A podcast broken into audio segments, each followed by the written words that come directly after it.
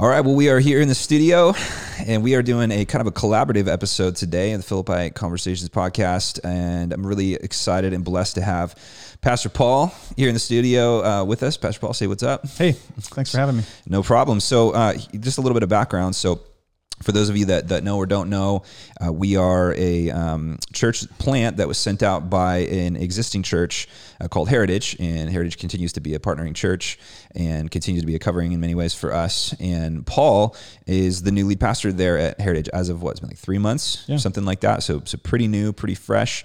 And so we thought it'd be a good idea to, to get together and sit down and just get to know each other a little bit um, and, and just get into the gospel and get into ministry and wherever the conversation leads. Um, we actually had a podcast scheduled to talk about the book of Genesis in different creation views. Um, but the guy that we were going to bring in that actually knows what he's talking about couldn't be here. So we weren't brave enough to do it without him. Nope. So we thought, well, let's just talk about stuff we know about, which is the gospel in Jesus, and and we can go from there. But anyways, Paul, give us a snapshot a little bit, man. So you just moved out here from uh, Milwaukee, right? Yep. And and man, that's a big change for you. Uh, maybe give us uh, a Reader's Digest of sort of how you got to where you're at, what what the Lord did in leading you out to pastor at Heritage in Medford, and uh, yeah, just bring us up to speed and all that. Yeah, in, in, in 30 seconds or less. Yes, so I, I ministry was not going to be a thing for me. That wasn't. It was a second career. So after I had a career in education, it was through the process of coaching and teaching that I, I felt a call into into uh, ministry. Started working with students. Became a youth pastor when I was 27 at an evangelical free church in Wisconsin. My wife and I were living in Idaho when we sensed this call. She originally hailed from Wisconsin, so you know, 19, 20 years ago, we moved with one kid at the time. We moved to Wisconsin where I started student ministry. Uh, loved it, uh, challenging, you know, working uh, in a church in a smaller community. Uh, through the process, I had a chance to work and sit under some corrupt, uh, some broken leadership, unfortunately. And and when uh, the gentleman who was my boss, he failed out of ministry. I was just a young guy. I was like 31. I was asked to become the, the senior pastor of this church, and I didn't have any uh, no business taking that that position. But God had, had me in that position and, and I served there for five years. And after about five years, it was, it was comfortable and the church had grown and I kind of had the corner office, had a great staff. It was a really, really comfortable life in a little Norman Rockwell esque community. And it was great, but I was just bored and I was unsettled and I couldn't figure out why I was bored and unsettled, questioning my calling into ministry even when I was like 36 because I didn't know what was going on. It was just like a holy discontent. Wasn't really sharing it with anybody. My wife was sensing the same thing. She's journaling about it. I'm journaling about it, wondering, well, God, what is going on? Like, I have no reason to feel this way. Mm. Out of the blue, I got this, uh, this unsolicited email on September 27th, 2011, from a church in Milwaukee, Wisconsin, an urban church. And they uh, were one church, one location. They had outgrown their space, but they didn't want to leave because they were in a really rich neighborhood that was yielding lots of gospel fruit. So the idea for this church was to go multi-site, and so they needed a, a, a guy to plant a second campus through a whole series of weird circumstances, the, the pastor of that church knew who I was, reached out and said, I know you're not looking for a job. I know it doesn't make sense for you to leave a job as a senior pastor to come plant a campus, but there's a great opportunity for gospel ministry. So Becky and I, I mean, I did, I had zero, zero desire to live in a metropolitan area from a small town in Montana. I was living in a small town at the time. I drove down to Milwaukee. It just was huge and bustling, and you know, almost two million people in the metro area, and it felt overwhelming. And I was looking at the location of the church, very urban, and I just felt like I was so underqualified. Uh, and I told I've told the story often, but it was when I was sitting outside the building. It was an old movie theater, considering whether or not I was supposed to go to Milwaukee. I was looking at the faces of the people in the cars in the neighborhood on 63rd and Greenfield in, in Milwaukee, Wisconsin, and there was more non-white faces than white faces. And I'd never considered the idea that God had assembled the nations in the city, and there's opportunity for multi-ethnic, cross-cultural mission in a neighborhood. And it was just like revolutionary to me. So that was a part of what allowed me to kind of consider the position to say yes. We moved down, uh, planted uh, a, a, campus that became its own uh, kind of its own campus. It kind of ended up becoming the hub of the ministry after a while. It grew really, really rapidly. Um, and we did that for nine years and uh, super fruitful, super awesome. Uh, every day I was in Milwaukee, I was stretched, I was challenged, I, I was blessed to work with amazing people. Got to watch God do just incredible things uh, of bringing people from um, uh, uh, super affluent, you know, seven figure a year, uh, white collar professionals and homeless people literally in the same aisle in my church. Uh, uh, we, uh, people from every tribe, tongue, language, and people group, young, old. It was the most beautifully diverse body of believers. Stretched me in every way. I was uh, massively underqualified and under-equipped to, to do it, but God was patient. The church was patient. We grew, and God did some amazing things. And, but I knew moving to Milwaukee in 2012 that it was uh, that it was a season. My DNA is one that's not going to survive in a metropolitan area. And so honestly, from the second really I moved to Wisconsin, you know, 20 years earlier, I knew that my desire was to be back in the West at some point when God would have that. And so that's always been on the back burner. Milwaukee for nine years, church was growing, doing a crazy ministry. Um, slow leak in my soul. Living in a, a, metropolitan area is very difficult for me. I mean, the ministry was rich, the friendships were profoundly rich, the, the fruit was amazing. There was I was slowly dying, and that's not an overstatement. I was just slowly dying on the inside, knowing that that I just I wasn't meant to be there forever. And you know, you, you, you put into the mix um, a very very painful event for our family that happened about a year and a half ago, and uh, and then COVID. Those two things caused me to step back and say, Lord, is now the time. Mm. And I was on the internet one night and uh, looking. Uh, my brother-in-law and I, we'd always look at the Gospel Coalition and look at different websites. We're always dream, he's a pastor. We talked about that and different guys that we mentor, looking for positions for them. And through a series of weird circumstances, I found the Heritage uh, job site. You know, looking for this position. I, I passed over it a couple times, but ultimately, I clicked on the, I clicked on the website, saw the core values of Heritage, saw Medford, Oregon, and I'm thinking, my dad was born in Medford, Oregon in 1946. So there's this weird connection here. So I, I allowed myself to consider would God be moving me from my church in Milwaukee? And that began a process that led us here in October. Wow. I didn't realize your dad was born in Medford. Yeah. That's he, cool. he was on, he was raised, his family had a, a, dairy farm in Williams. Wow. And then he was born here in 46. And like in the 50s, they moved to Montana where I was raised. Crazy, man. Okay. Yeah. And you're a mountain guy. Like you're like a backpacking, camping man after my own heart in that way. Yeah. You, do you remember the interview question you asked me when I was interviewing? I do. It was the most important question. I said to Paul in, around the table, uh, you and your wife, I said, this is the most important question. I said, are you uh, a hammocker or a tent camper? and you said the right answer. I said hammock. You said hire him. It was awesome. Hire him, dude. Anybody that, yeah, yeah, it's all about the hammock. You know, the thing about a hammock, it's, it's, it's like your little baby hanging and you're just getting a hug from your hammock mm-hmm. all night long. And if you have a down under quilt, Oh, it's great. It's like a warm hug just all night. It's it's the best. And you get the fresh breezes across your face. You can look around. You don't have to worry about finding a flat spot. It's awesome. That's the best.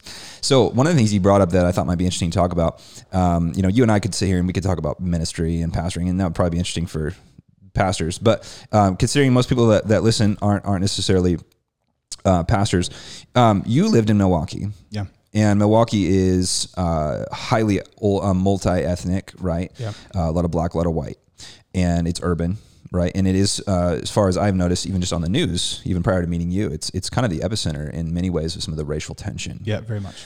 So, um, man, when everything went down with all of the BLM stuff. Um, I noticed Milwaukee coming up in the news a lot. Yep. Now here you are, you're downtown, you're a pastor at a multi-ethnic church.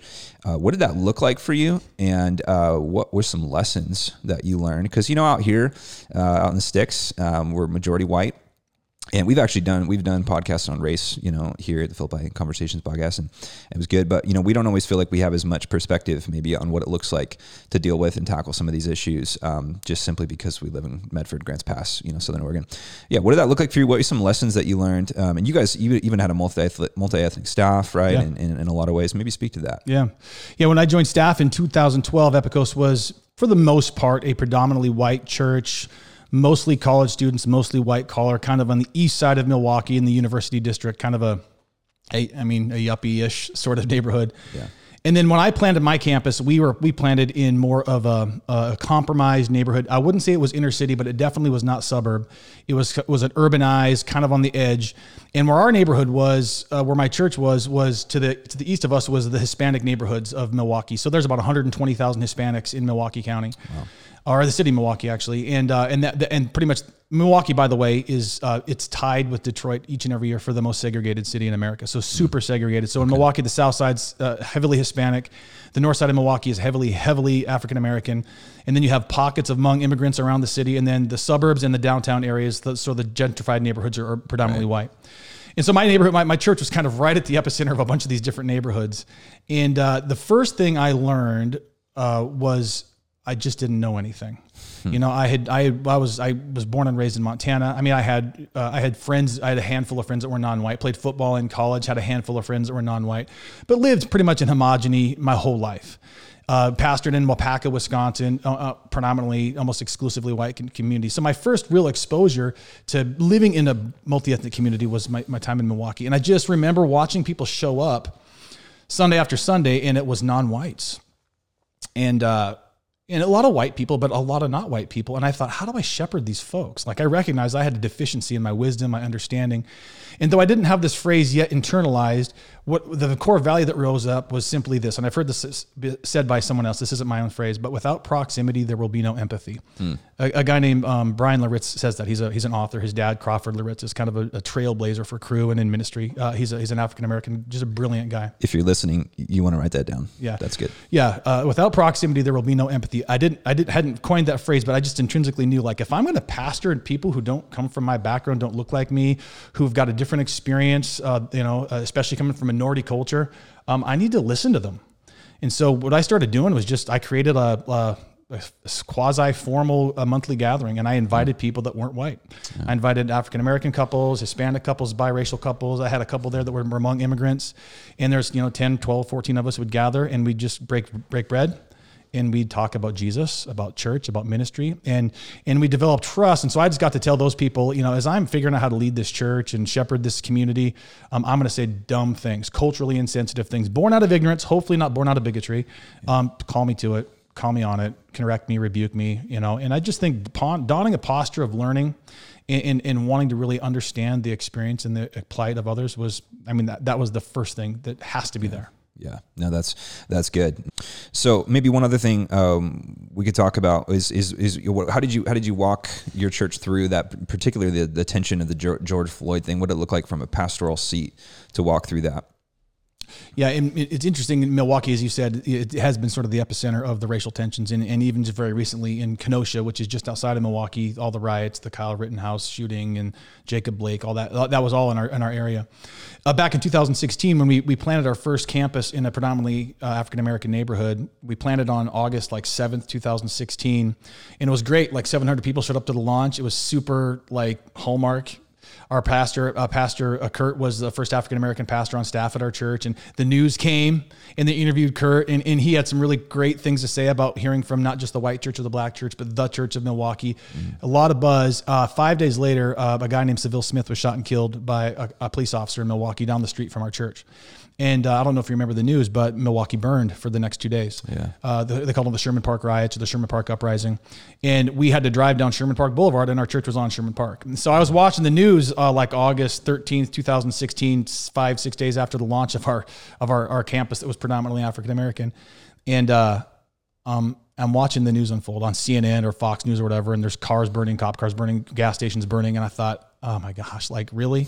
We get one week without this, you know? Yeah. But the reality was the tensions were always there. This was just a flashpoint, you know? And I think that's what I was learning. And my wife was sleeping and she's the children's ministries director. She gets up the next morning for church and I'm like, hey, Becky, just be very careful. Like literally the city burned. And she said driving to work, she was driving past burned cars and rubble and it was crazy. Mm-hmm. And so we had church the next week with uh, considerably less than 700 people. Uh, so that was the backdrop, you know, right? And So there had been tensions in Milwaukee going back into the 60s. There's lots of tensions. Um, there's just lots of reasons for that, l- legitimate reasons. So when you get the situations like Ahmaud Arbery and, and George Floyd, when those situ- situations had risen up, Epikos was unique because the church I worked at, like you said, our staff was very multi ethnic. We had, uh, I think, four African American men on staff at that point on our pastoral team.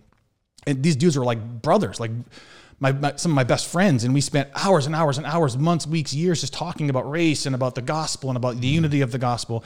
But we never shared those conversations with our converse, with our congregation. We talked about racial issues, but we never exposed people to this sort of conversation. Mm-hmm. So as we're dealing with the aftermath of George Floyd and and just the you know, and it, it so quickly became divisive. It became a right thing and a left thing and a white thing and a black thing we realized this had great potential to not only divide our, our, our congregation, but just create um, just create havoc within our community. And so what we did the first Sunday after uh, George Floyd's death is uh, me. I led a conversation with three of our African American uh, uh, pastors, and we just talked about the gospel, about mm-hmm. race, and about justice. Mm-hmm. And we just what we said. Our our our heart was let's let our con- our congregation peer into this conversation about race, about what we've been having behind closed doors. And honestly, I just thought I want our congregation to hear from the black voices among us. These are men who love Jesus, who have served him faithfully, who've shepherded our congregation, who've lived lives of obedience, and let them talk in a very gut level about what it's like to be black in America. And so we just, in, in light of the gospel. So it was like an hour and 40 minute conversation. We made the decision, because this was during, you know, exclusively streaming days of early COVID. We made the decision as a congregation in Milwaukee, like that's our service. Mm. So that's, that was literally what we streamed on Sunday. And we exposed our congregation to that conversation. And then we went into a series on race, justice, and the gospel. And, you know, super hard yeah. People got mad. People left. I bet. Yeah. Yeah. Yeah. And unfortunately, it, it is become such a political thing that regardless of what your thoughts are on it, you know, it, just even having the conversation yep. can can be. You know, we did a podcast. Like I said, we did a podcast on race, and uh, and and it was funny how I don't think we got any blowback for it, but but it was just funny and even putting it out there. I'm like, I know that this is just even bringing up the conversation in some ways feels like you're taking some kind of a political stance on it. But I was thinking while you were talking, it's interesting that race has always been in so many ways at the heart of uh, Christianity. I mean, so much of the New Testament, uh, or, or there is, I should say, there's a lot of the New Testament that actually addresses racial tension between Jew and Gentile, uh, you know, and, and, yeah. and even class tension between sort of the haves and the have-nots, yeah. uh, which, you know, in Southern Oregon is probably more what we see. I mean, we have some multi-ethnicity. We have uh, a fairly large Hispanic community, but but largely, I think in Southern Oregon, it's more of the um, the socioeconomic divide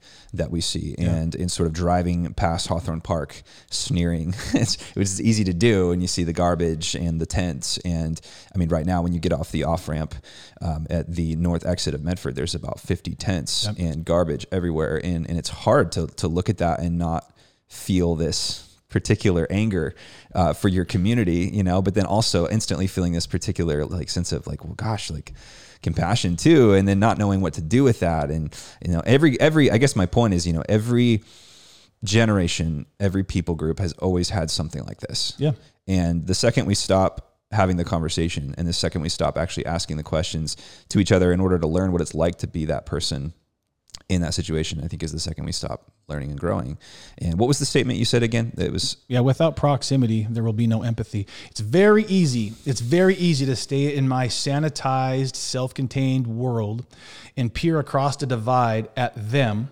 Yeah. And take my brush and, and characterize them with one broad brushstroke. It's entirely different to sit in their home, mm-hmm. to break bread, to learn their story, to right. sit in the ashes, to weep, right. to share life. When you do that, it, it, it, forces you to put the the broad brushstrokes away, yeah. and it forces you to enter into the nuance of relationship. Yeah, absolutely.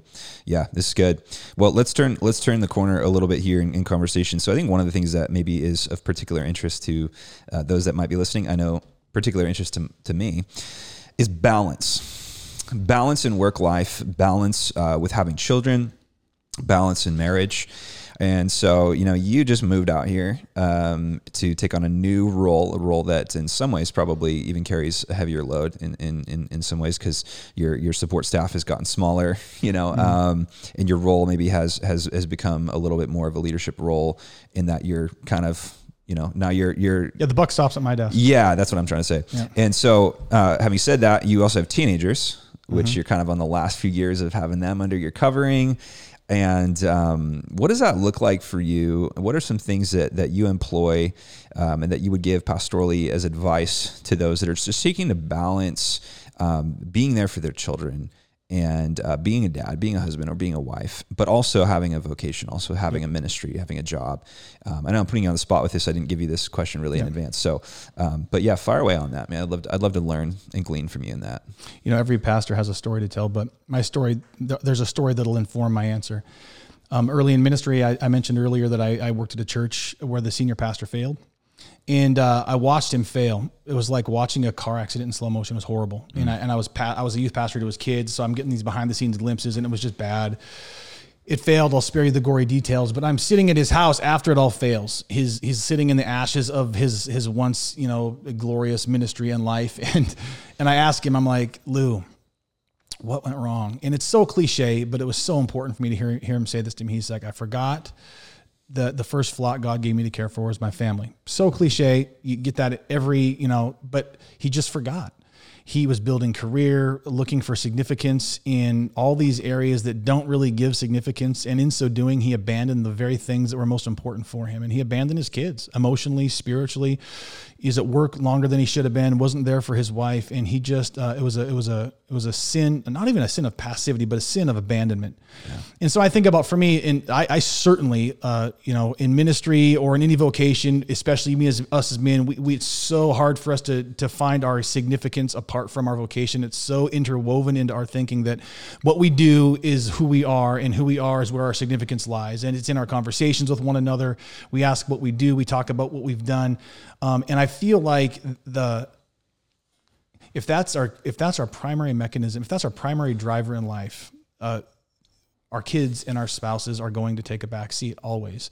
And so I've had to come to terms with that. Like I look early in my ministry, I had superimposed my very worldly ambitions and desires for significance. Uh, and I sort of tried to spiritualize them by joining ministry. And I could say, oh, in the name of Jesus, I can still be famous right. or be of significance or people can admire me or I could be liked or loved or wanted. And all my tendencies of codependency entered into my ministry. And when you read the journals of my sweet, precious, patient wife early on in my ministry, it's like Paul's gone again. Paul's gone again. Paul's not home tonight.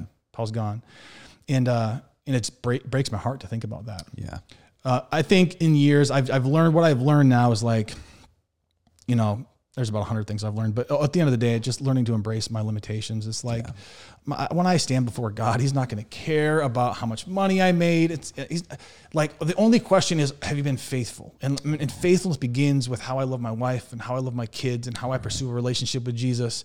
And the byproduct of faithfulness is vocation and and and and so that's that's you know where I'm at now. And, my, and I have a daughter who turns 20 in a couple months. My son turned 18 yesterday, so I have two adult children. Oh, did he really? Wow. Yeah, I turned 18 yesterday, crazy. and so me and Elijah had a crazy conversation yesterday. I was like, I was driving around with him. Um, though I don't condone lottery, he wanted to buy a lottery on, on his 18th. Hey, better that than some other things you can buy. Yeah, yeah. Right. So he went. He we didn't. He's like, Dad, how do you buy a lotto ticket? It's like I don't know. I've never done it. so, so we went into this convenience store. We're like, how do you buy a lotto ticket? And this guy made it way too con- it, it, it, just difficult. So we like gave him two bucks. It's just I don't know. Give me something. So we got a Mega Million. So he's hoping he. That's funny. But we were driving around, and I'm like, and I was thinking about, you know, I've raised, I've raised my daughters and my sons a little bit different. I mean, actually considerably different. Maybe that's not a good thing, but I have. And I have one son, Eli, you know, and I said, I was driving with him yesterday and it hit me. I'm like, dude, from the time you were in your mother's womb, I knew my job was to create you to be a man a man who would fear God, who would serve Him, who would walk in obedience, who who would uh, empty his life for the sake of the gospel. That's and from my first prayers over you when you were in your mother's womb to everything I've ever done for you as a dad, every rite of passage I've crafted, every difficult conversation we've had, every moment of discipline, every moment of admiration, all of it has been designed so that I can hand you into the world as a man who has been discipled and equipped to serve God and give Him glory. And it was just bizarre yesterday, and I said I know 18 is just a chronological number, and I think he was a man before he turned 18. But I said today's that day. It was a really weird, and I and I and I said the same thing to my daughter recently. I said, you know, I'm your dad, and you're you're called to have to honor me. I mean, that doesn't matter. That doesn't end when you become an adult. So I I, I hope that you still you, you seek to honor me and your mother. But I'm no longer that authoritative authoritarian in your life and I'm like I'm an older brother in Christ who can offer hmm. wise counsel, and I really am desiring to see a shift in my relationship with my kids yeah. to that. And I, I, you know, I did some things really poorly as a dad. Um, I think we did some things okay as parents. I think you know I, I recognize that you know t- you love love is time, yeah. And so, so we, I think, even though I worked a lot, I was very conscientious along the way at, at, carving out very specific moments in time and places where we got away, and I looked my kids in the face and we talked about those difficult things and those important things. And so, no, that's good. That's good stuff, man. I mean, it's it's crazy for me to think about how quickly that's going to come because I got a I got a seven year old daughter and a five year old boy and a three year old uh, girl, and I'm just thinking, gosh, she's already seven. Okay, so that's yeah, before we know it. One of the things I was thinking about that I that I just maybe piggyback on.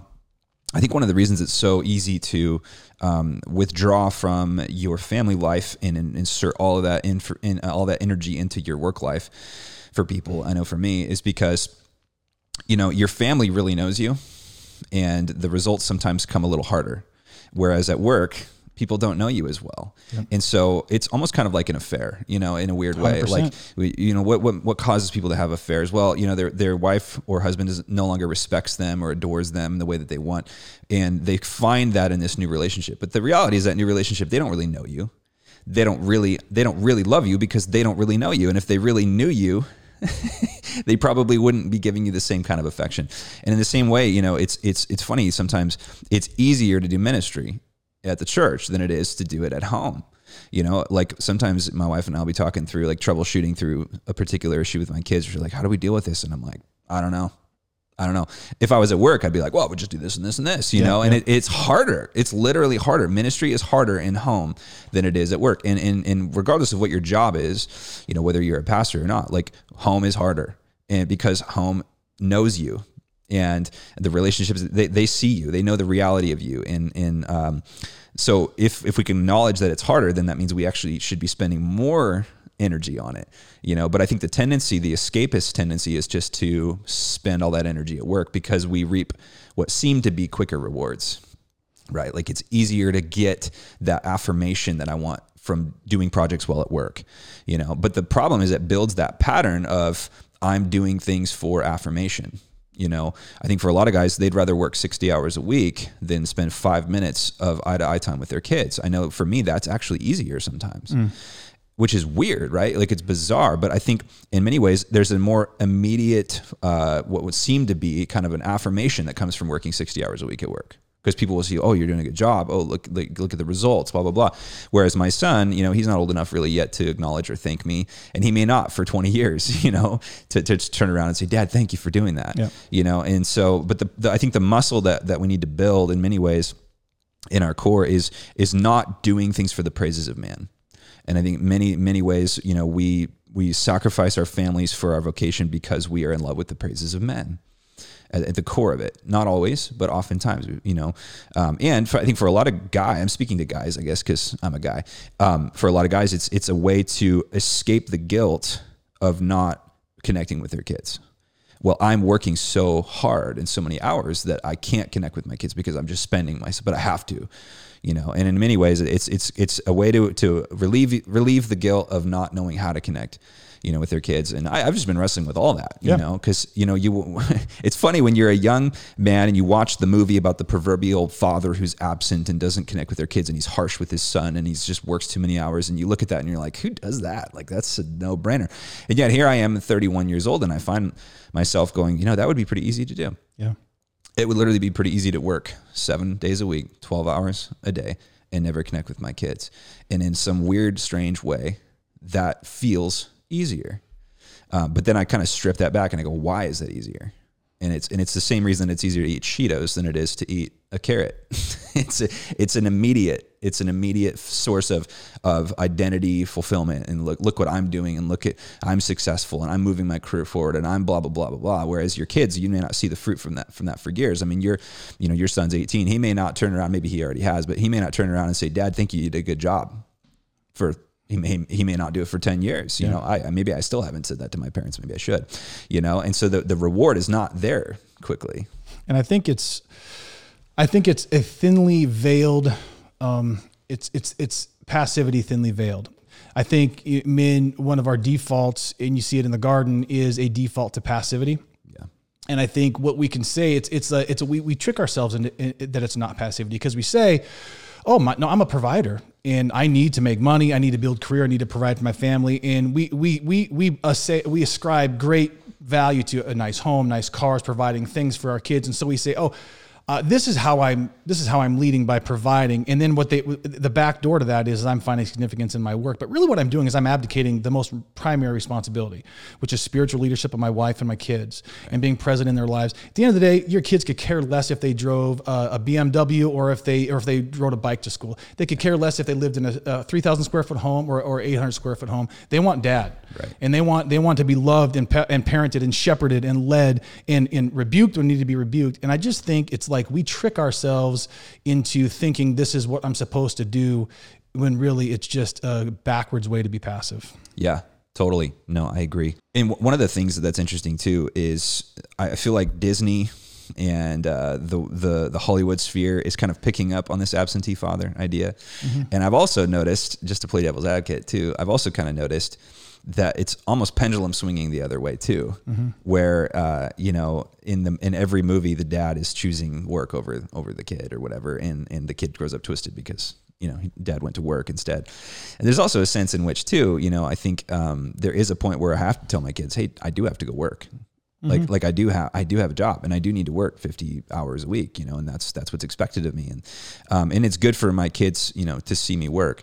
Um, but but at the same time, I, I think which which adds complexity to it. You know, we can't just say, well, I can never I can never work a weekend or I can never work an evening. I mean, the, the reality that's not that's not real life. And even in an agrar- agrarian in our society, you know, you'd go plant the fields, but you'd do it with your kids. Yeah. And I think at the end of the day, I think we we go wrong in overemphasizing the amount of time as opposed to maybe the quality of time. Mm-hmm. You know, and I think for for a lot of maybe moms or dads listening, they're like, yeah, well, I just can't I can't spend buckets and buckets of time.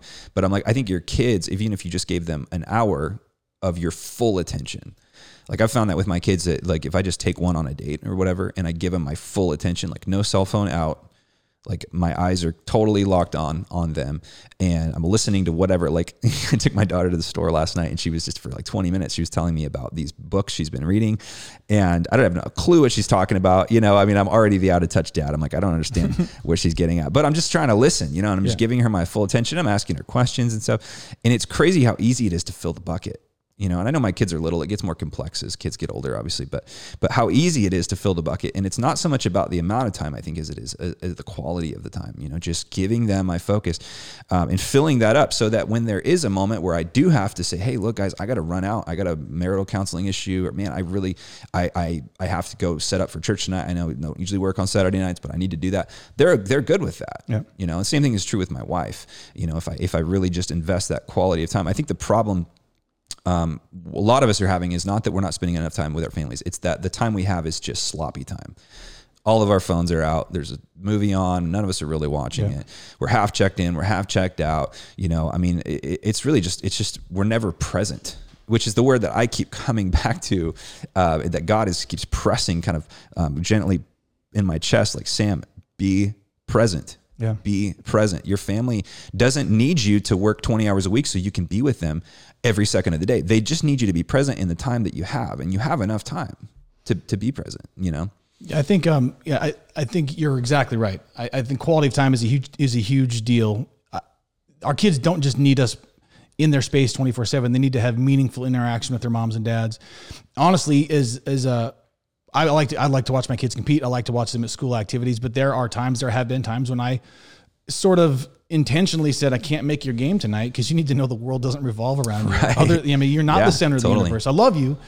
Uh, and I discovered with, with, kids, especially when they get a little bit older, when your kids are younger, they kind of tend to just freely invite you into their private world because they mm-hmm. don't really mm-hmm. have a distinction between public, personal, and private. Um, when your kids start going through those changes of life, the, suddenly they start to put their private world under lock and key and where where the nuts and bolts, the heavy lifting of parenting takes place is in your kid's private world, right? So we we live in a public world. We go to church, we go to work, we're in community, we're at games. That's the public world. We have the public persona we put on, and then when we get home, we're behind closed doors with those we know and love and trust. That's our personal world, where we're maybe a little bit more honest about who we are. We talk about life, about things, and, and we get to know the, the nuance and the quirkiness of, of, of personality.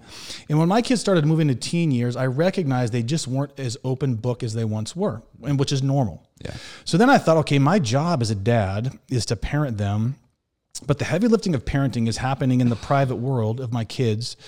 But I can't force myself in there because that's you know that's tyranny or that's that's a I can't just go in there and just pile and they're not going to let you in. When I when I go in and so I, I had to start asking God would you please just open opportunities?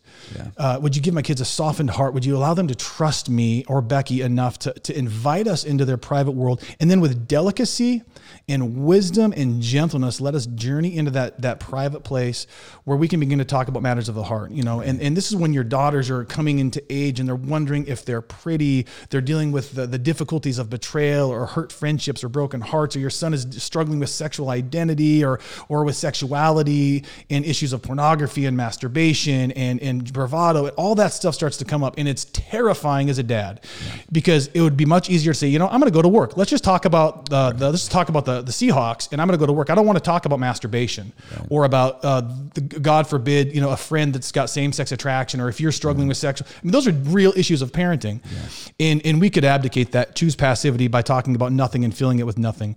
But I think I think what we have to do as parents is just beg God to soften our kids' heart, to live in such a way, to model a, a, a sa- safety so our kids know that I can go to dad or mom with this issue. And I discovered that the trick I learned with my kids was a bedtime was the time.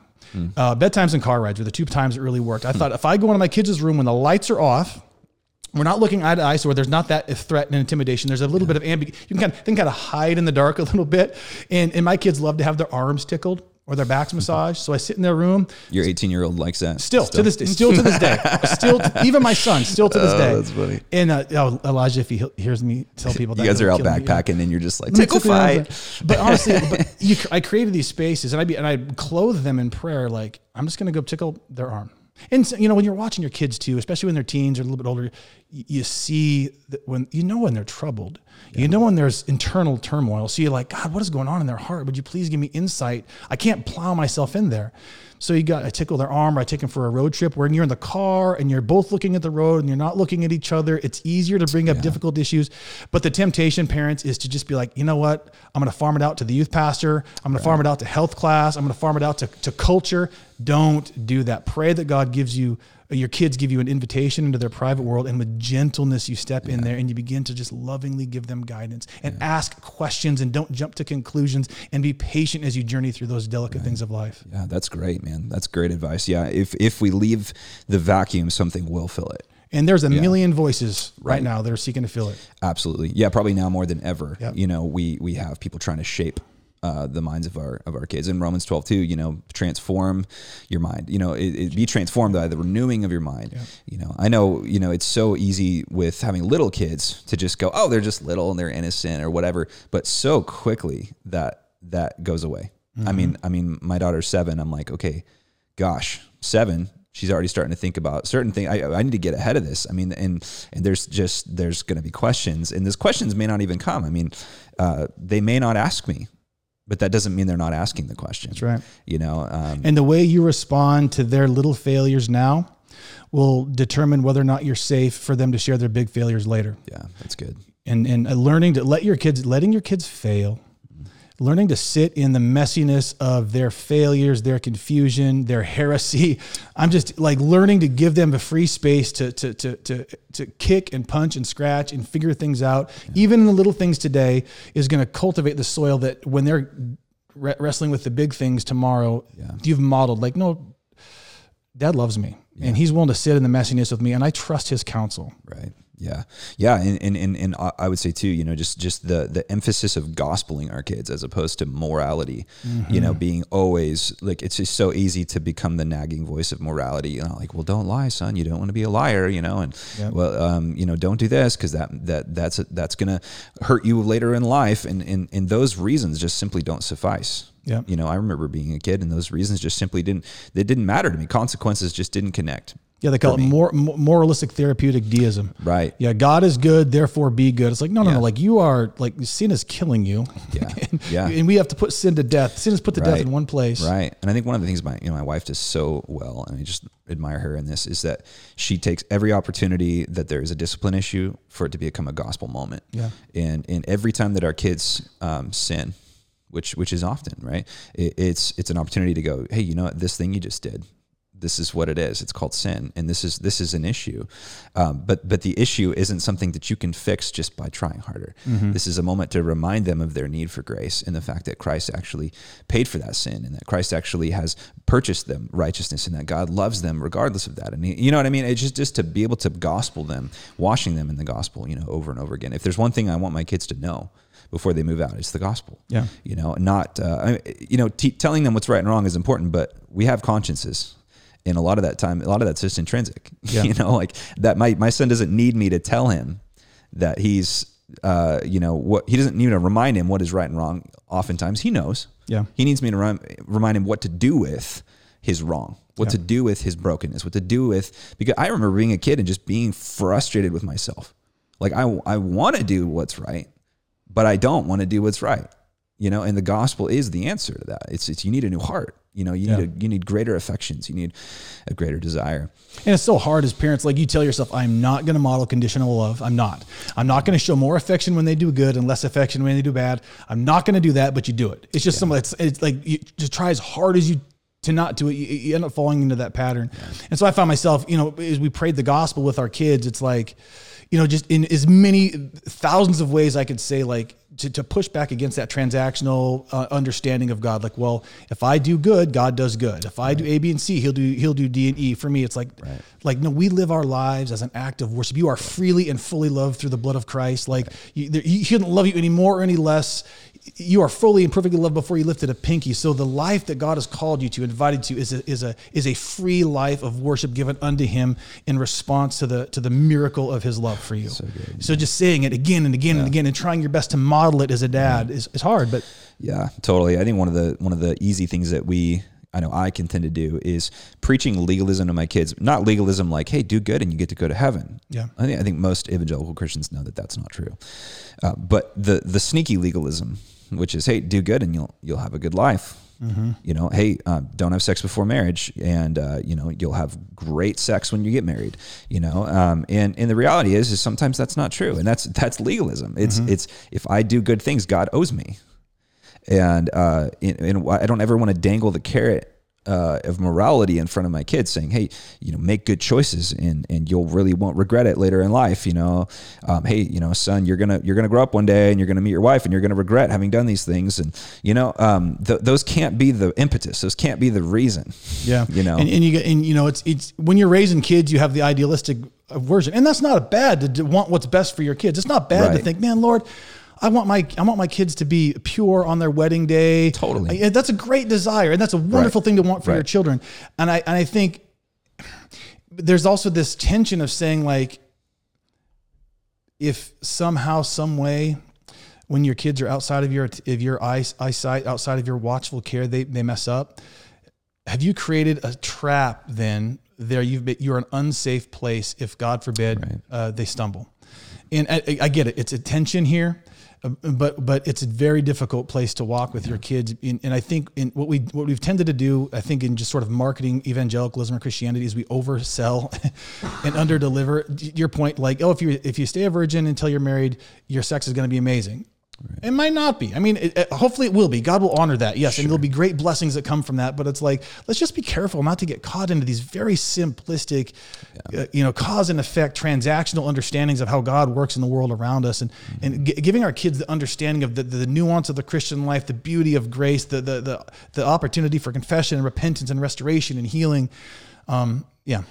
Yeah, that's good. I, I think the the other maybe the other unintended consequences of that of dangling morality as the reason for for right behavior is you know you know the, the prodigal story the the two sons the prodigal story um, depending on which son your kid is uh, that could either um, give, make them prideful or it could crush them. Yep. You know, if, if your kid is the the older son that loves it, loves to please you, loves to do jump through the hoops, loves to be the the compliant one, then you're basically telling them, hey, the way into my affection and the way into success is to just follow the rules and do the right things. And then you create this little Pharisee, this little legalist that that believes that they deserve X, Y, and Z in life because they did all the right things.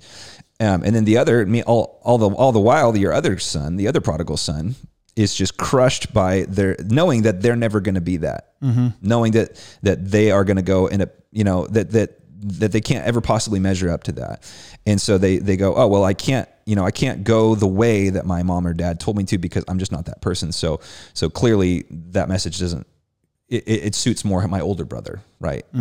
Um, either way, it, it becomes crushing, and that's why only only the gospel really is the answer that that our kids need because the gospel brings the older son in the prodigal story and the younger son into the same place, which is a place of need. Yeah. You know, so um, what I love about the prodigal story, it's it's really the ultimate picture of the gospel centered parent because you know for the the younger son that that took the money and ran and lived, you know, with the pigs and came back. What do you see? The he, you see him coming back, and and and like you said, uh, I want my kids to come back. I think if they go off and, and make stupid choices, I want them to know that they can come back not only into my arms, but they can come back to the arms of the Father because Amen. He is a, a, father of prodigals.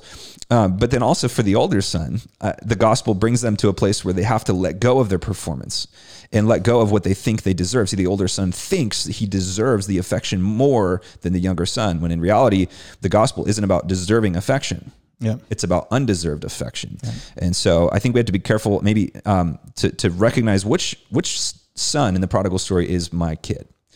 I have a, I have one kid that I think is the older.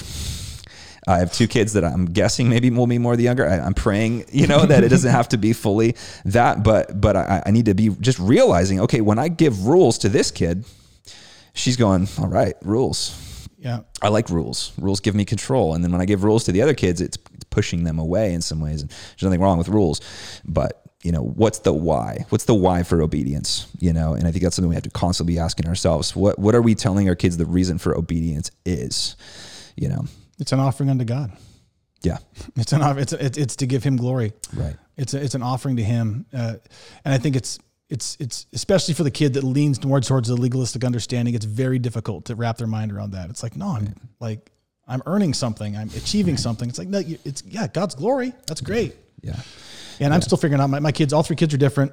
You know, it's uh, yeah, I, and I a, a, a one uh, one size fits all approach has not been our, our experience in parenting, and yeah. trying to remain uh, consistent in in sort of the larger concepts of parenting, but customizing how you approach each. Because some of my kids need a kick in the butt, and some of them need to be just loved and yeah. patiently brought to, and uh, we figured it out. Yeah, totally.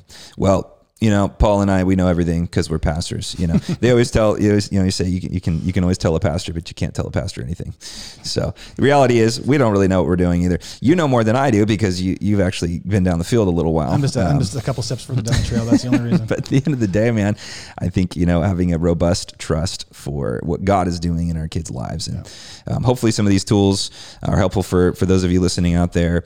Um, I think you know balancing work life, balancing kids, um, living living a gospel centered life and parenting in a gospel centered way is always important.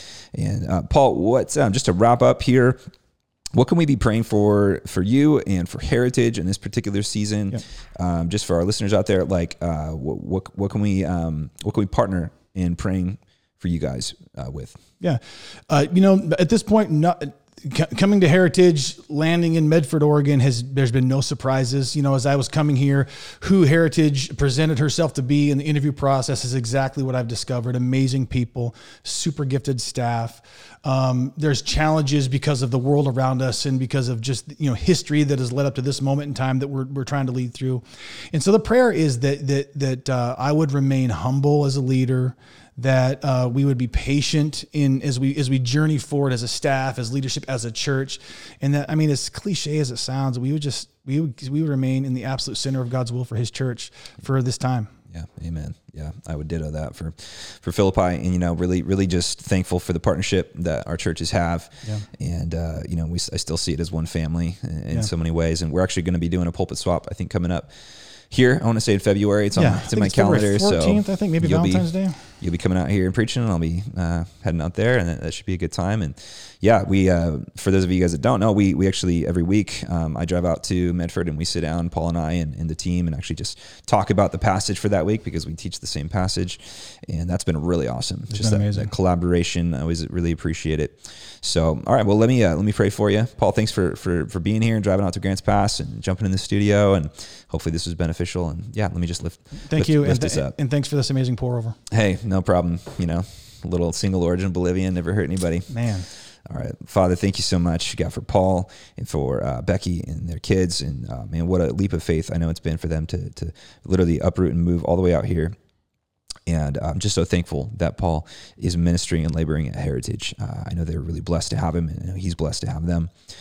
And I just pray for fruit there, God. I pray for discipleship to happen. We pray for the lost to come to saving knowledge of uh, the Lordship of Christ. Uh, I pray, Lord, that um, as the week uh, that the as the word is preached week in and week out, it would begin to do the work of transformation.